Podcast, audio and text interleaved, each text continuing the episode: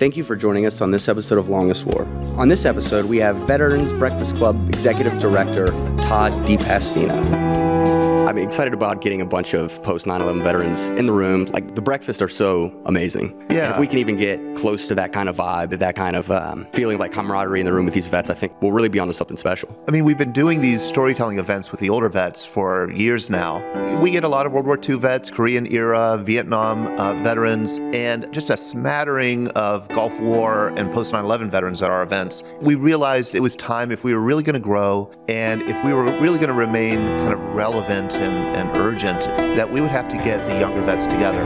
All right, thank you all so much for coming out tonight. Uh, this is our third post 9 11 veterans event. We're really excited about this program. This is a huge turnout. Like right before 9/11, we all joked around about the reserves. Who would ever send us anywhere? I am already. re-enlisting. I am going to the drill field next July. I am going to be a drill instructor. Then I um, went to Kyrgyzstan, and that was our our deployment at Manas Air Force Base. It's like old timey radio standing up here. And like no swear words. oh, no, no, no. Uh, let it rip. Okay. On this episode of Longest War, the soundtrack of the global war on terror. So, you joined us our last event at the Lit Club in Carrick. Yeah, the event was awesome. It's so important that we do take the time to share our stories with each other, uh, with the community around us, so that they can better understand, you know, what it is that, that we've done, what we've gone through, what we continue to go through, especially as we start to address this military-civilian divide.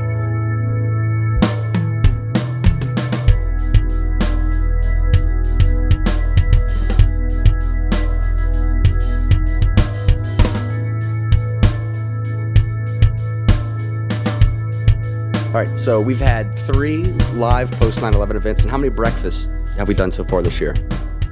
Six, maybe? Five, And five breakfast events. Some of the stories that have stuck out. six, six, Six? six. You're right. Okay. Some of this, I don't know some of the stories that stick out to me. Um, I like the one about the ants in the flower. I didn't hear that one. I wasn't there for Oh. that.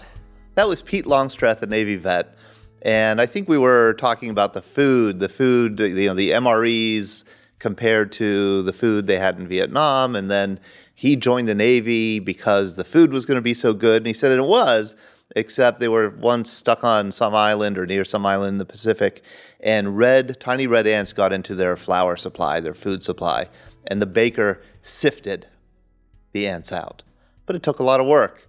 And so he got tired of sifting. And uh, uh, so then he'd just bake them right into the bread. And they would just pick the ants out of the bread. And then they got sick of picking the ants out of the bread. So they just ate the ants. And it turns out it was probably a good source of protein. Yeah, That is a good story. I like actually my favorite one I've heard, and this is true.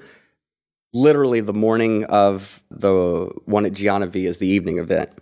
Me and Steph, my wife, were driving along and we're talking about I don't know, we we had watched a World War II documentary and the, the night before. And so I was saying, like, you know, they used to treat soldiers like grown-ups back during World War II. You were a grown man. You could have alcohol. Like they trusted you to be responsible, to have a few drinks, but when it was time to fight, fight. Nowadays, no, zero tolerance for anything. Uh, it's not like Vietnam. It's not like World War II. And then we had this event at, at Gianna Villa's and that was a 94, 95 year old artillery guy from World War II tells a story about how they found, was it, um, Casks of wine. casks of wine. They looked into that catacomb, there was wine. So they got two of those barrels and put it in the truck. About an hour or so, they, they brought these trucks to the artillery gun, the 105 howitzers, all at once, the telephone ring. Everybody's having a hell of a good time of drinking this wine, you know. So finally, the fire mission come down and officer gave the elevation, all this fire. Nothing, no noise or nothing. Everybody's over there drunk as hell. so And these guys were all passed out drunk around the gun and no one, no one shot. They couldn't fire the gun. And so I realized it wasn't that they were more responsible, it was that they ruined it for all of us. Yeah. Their irresponsibility now makes the Army super dubious Yeah. of whether or not you can do your job after consuming alcohol. It's like when you're in high school and the seniors above you go on the senior class trip and they get in trouble, and so they cancel it for your your class. You know, That's exactly what it what it is. Yeah, that was Dan Gamiliano. What a wonderful story that was.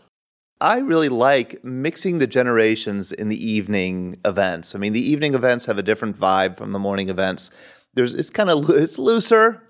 It's uh, just slightly more adult, and it is nice having it's slightly more intimate.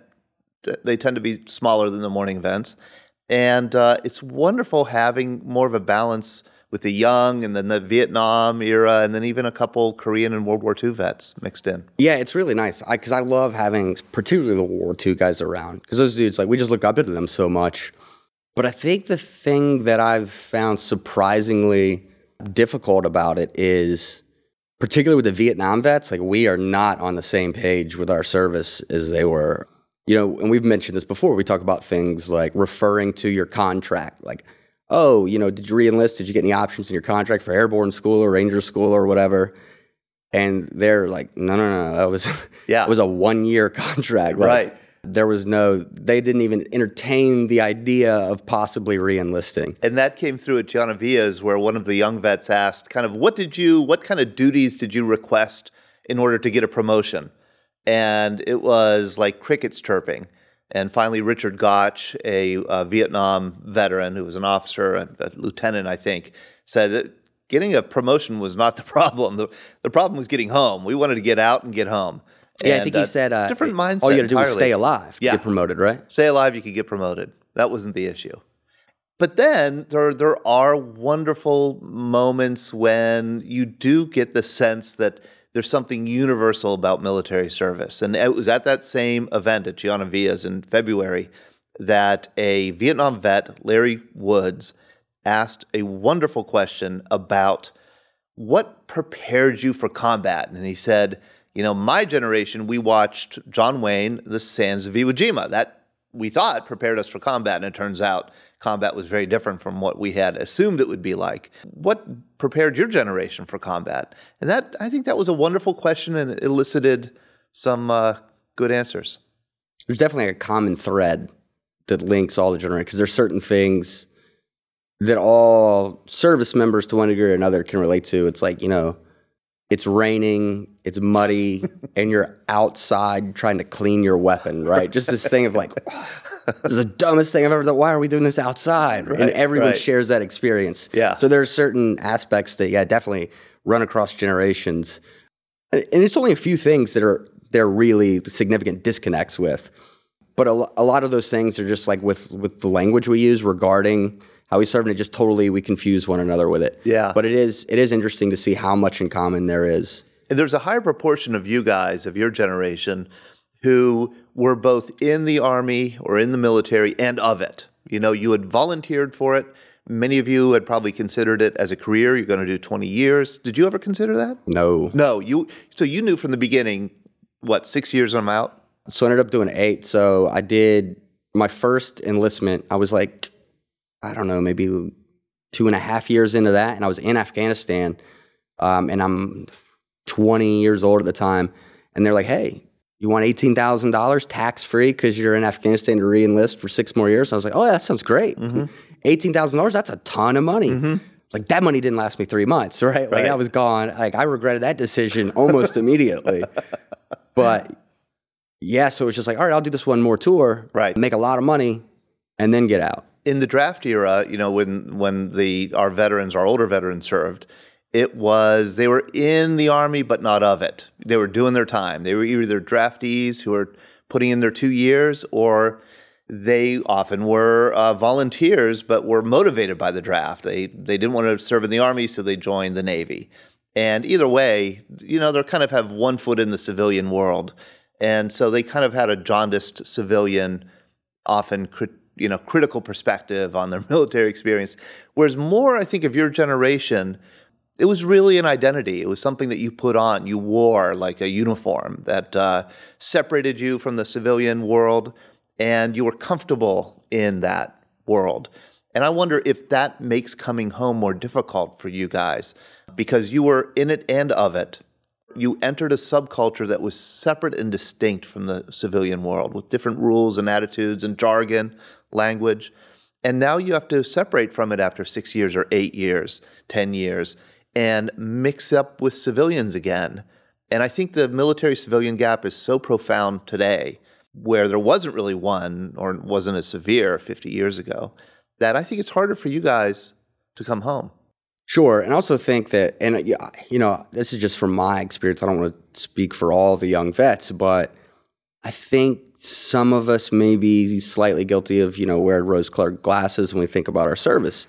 You know, the first unit I was in, I was in that unit for like five years. By the fifth year, I was like, man, this is the worst unit in the entire United States Army. I cannot wait to get out of here.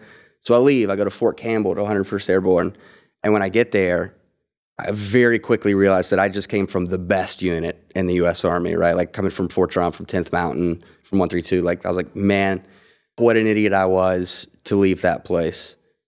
And then I get out, and you know, I, I had to fight this urge to be like, man, you know, with the Army, like, that's the way you're supposed to do things, right? But in the moment when I'm in, I just would just look around and be like, this is the dumbest shit I've ever seen in my entire life. Why are we doing things this way? But then you get out, and it's. I think a lot of it has to do with the fact that yeah, we we volunteered for that, right? Like, Right. You own it. we chose to You be a it. part of this thing. Yep. Um, and we've had this discussion. There were things about Afghanistan that like drove me mental. I cannot even imagine what it would have been like to be there, just pulled off the street and said, "Hey, you're going." I would have resented every single moment of being there. I feel like, and I'm surprised that a lot of the older Vietnam vets don't have that resentment towards The the army, yeah, or the navy or the air force. Like, and to me, the fact that we have hundreds and hundreds of Vietnam vets in Pittsburgh, they're like, yeah, it sucked, but what are you gonna do, right? Like, that's that's mine. I, I, because I can't imagine a million years ever like not being angry about Getting that. that letter in the mail that says you are to report for an induct, induction physical and you're going to be serving in the army. It is almost hard to imagine. It really is. I mean, yanking you out of your civilian life. And you're right. We don't hear much bitterness about that. When I've gone out on the nursing home circuit or the retirement community circuit and I've talked to the older vets, you know, they don't come to our events. I go to them. I will hear that. And so I think I think uh, in in many cases we we have a self-selected group who show up at our events, and they're people who generally have a positive relationship to their military service. Those whose lives were really damaged by that service, I think, tend not to have a good relationship, and they don't come to our events. I have heard. You know, a 32, a guy who says, I was 32 years old, I had a baby, I was married, and I got a draft notice, and he was bitter about it but uh, they tend not to come to our breakfast or the evening events. You've heard the same from not just Vietnam, but World War II veterans Yes. that were salty about being Yes. drafted, right? Yeah. And is Oh, that, yeah. Is that pretty much the standard? It was because they were in a period of their life that Yeah, the younger younger ones who were drafted didn't have as much of a problem with it. The older ones did. If you were married, and especially if you had a baby and you were drafted, that was bad. And they were, and they were drafted in large numbers.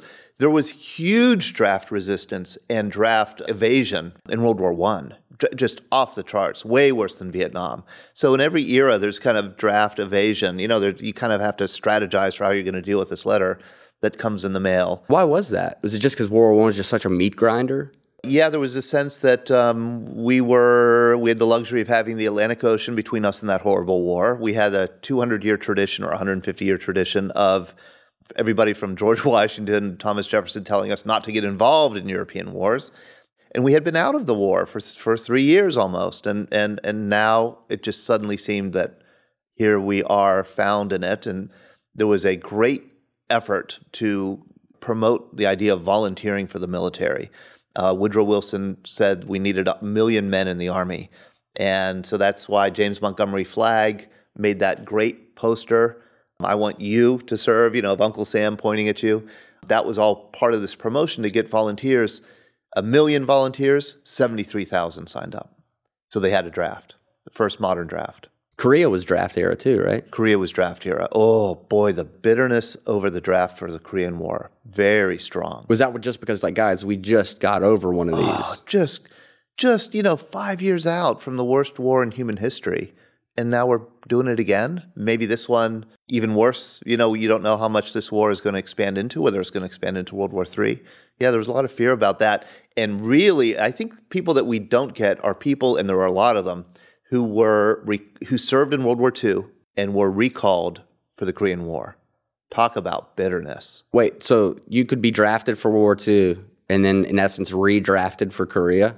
You were often put in the reserves for a certain number of years after the war, and you would se- you would serve for five, five or six years in inactive reserve, and those inactive reserves were called up for Korea. Wow. And we had a veteran who attended one of our events, and you know he was one of like so many of our vets. He said, "I don't really have a story. I got drafted in in 1950." And I, I worked, he said, I worked as a clerk in Fort Dix, you know, two years, put in my time and never left Fort Dix. And uh, he talked at a breakfast and he said, um, he broke down and cried. And he said, actually, my job at Fort Dix was to uh, do the paperwork for the World War II veterans who were being recalled for to be sent to Korea. And he, he broke down and cried and said, it was horrible. These men had been through hell one time and they had a sense that they weren't going to live the second time. It, it just was such an instructive that, yeah, truly every veteran does have a story, even if you're working a typewriter at Fort Dix.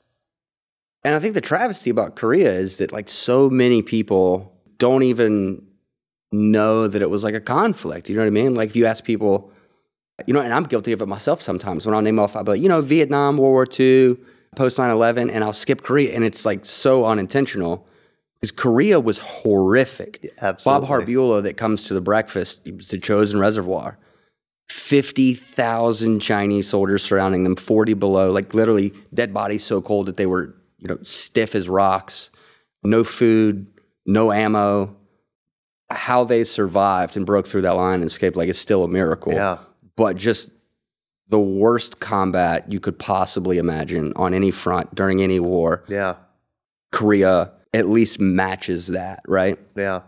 There's not Korean War veteran parades, you know? These guys, they don't really get the recognition that they deserve. Right. Particularly like the guys, the Marines, you mm-hmm. know, like was it was 12,000 US Marines, 50,000 Chinese soldiers. Just awful, awful combat. And they just kind of get glossed over. Because even you talk about Vietnam vets, when they come back from Vietnam and they bitch about the, like the VFW, they don't even say anything about the Korea vets. They're always like, oh, it's those goddamn World War II asshole veterans, right? Yeah. Like they they don't even mention the Korean War Right. vets. And it was a weird a weird era too of the age group of people going into Vietnam, like their fathers were in World War II, right? Just just a little they were a little too old to have been in Korea. Mm-hmm. So it just it's this weird intergenerational thing where it just kind of gets lost to history, and it's a shame. Yeah, it never seized the larger culture's imagination the way Vietnam did in a negative way. I mean, Vietnam was a national trauma. Korea was not really a national trauma. It was strangely inconclusive. We didn't win it, but we didn't lose it. You know, we ended at the starting point and never had a treaty. It was just a ceasefire. So it was kind of good enough to walk away from, but not good, not bad enough to, you know, really view it as a traumatic event for the nation. which is weird, particularly like this moment in history, as big of an issue as Korea is, particularly North Korea, like Yeah. that we don't have this conversation more. Most Yes. people can't tell you how Korea was split into two. Right. They have no idea. We're still they have no with it. idea we had part of it. Yeah, we're still living with that war. We really are in a profound way. Kevin mentioned Les Snyder, one of our World War II veterans, and he gave us some rare artifacts that were such a delight to listen to. They were records, 45 uh, records, little ones, vinyl record. What were they made of? Some kind of plastic that he made, he recorded.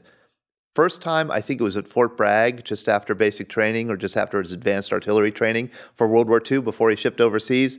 And he's he made a recording, or you know, hey mom and dad, I'm ready to go. We're having you know great fun here. The guys are great. We're shipping overseas. You know, there's like a very positive, boyish kind of tone to it. Morning there, Mom and Dad. How you doing? I'm making U.S. Soap Club in Fayetteville, North Carolina. I just talked to you on the phone, and it sure was great to hear your voices again. I'm plenty busy here, and they keep us going every minute. We tried the 105 howitzers last week, and it sure is a thrill. It really wasn't too bad, though, except for the mud. like that's entirely true.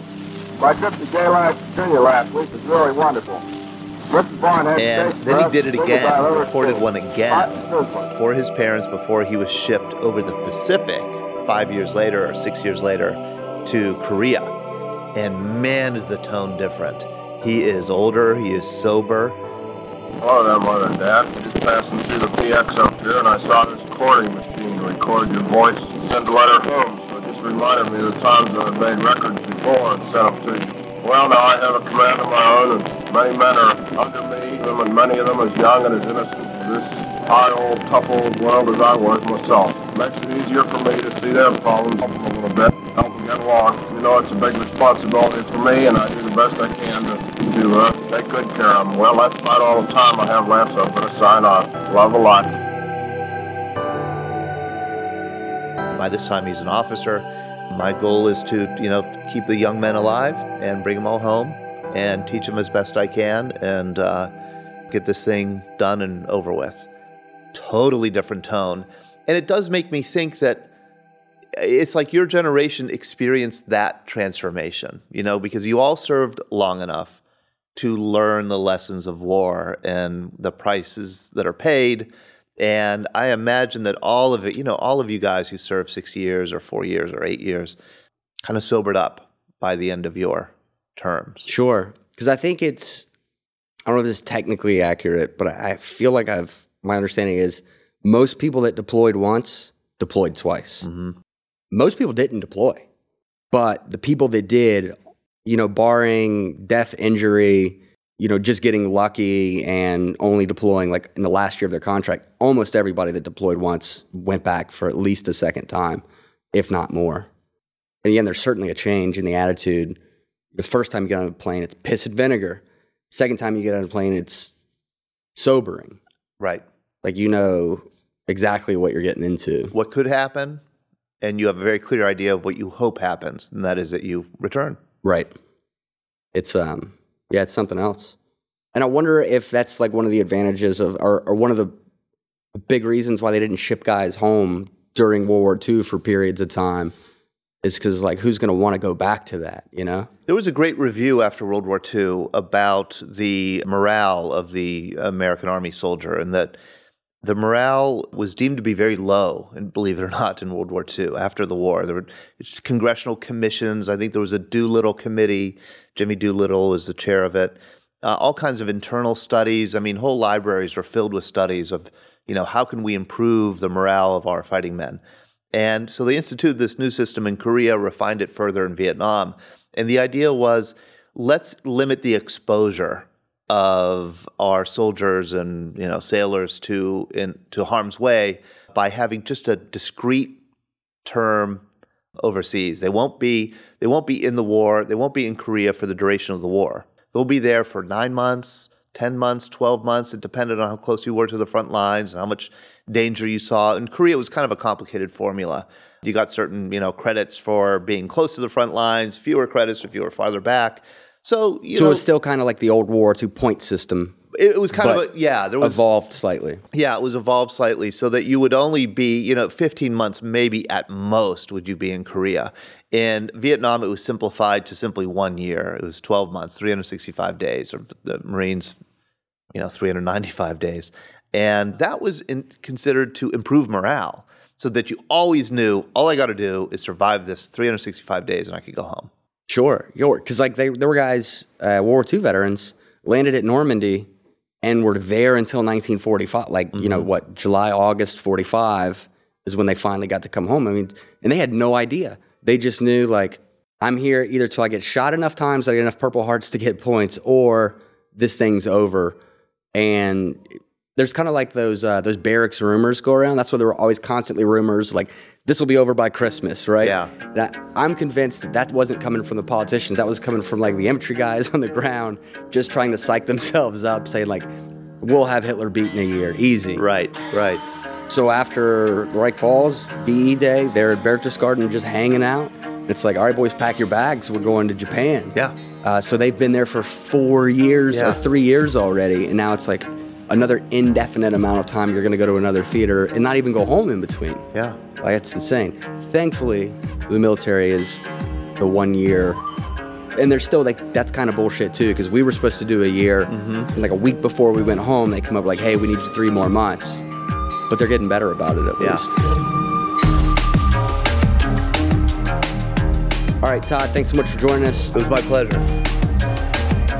Thank you for joining us on this episode of Longest War. If you like what you heard, please subscribe and rate us on iTunes or your favorite podcasting app. And be sure to like us on Facebook and Twitter.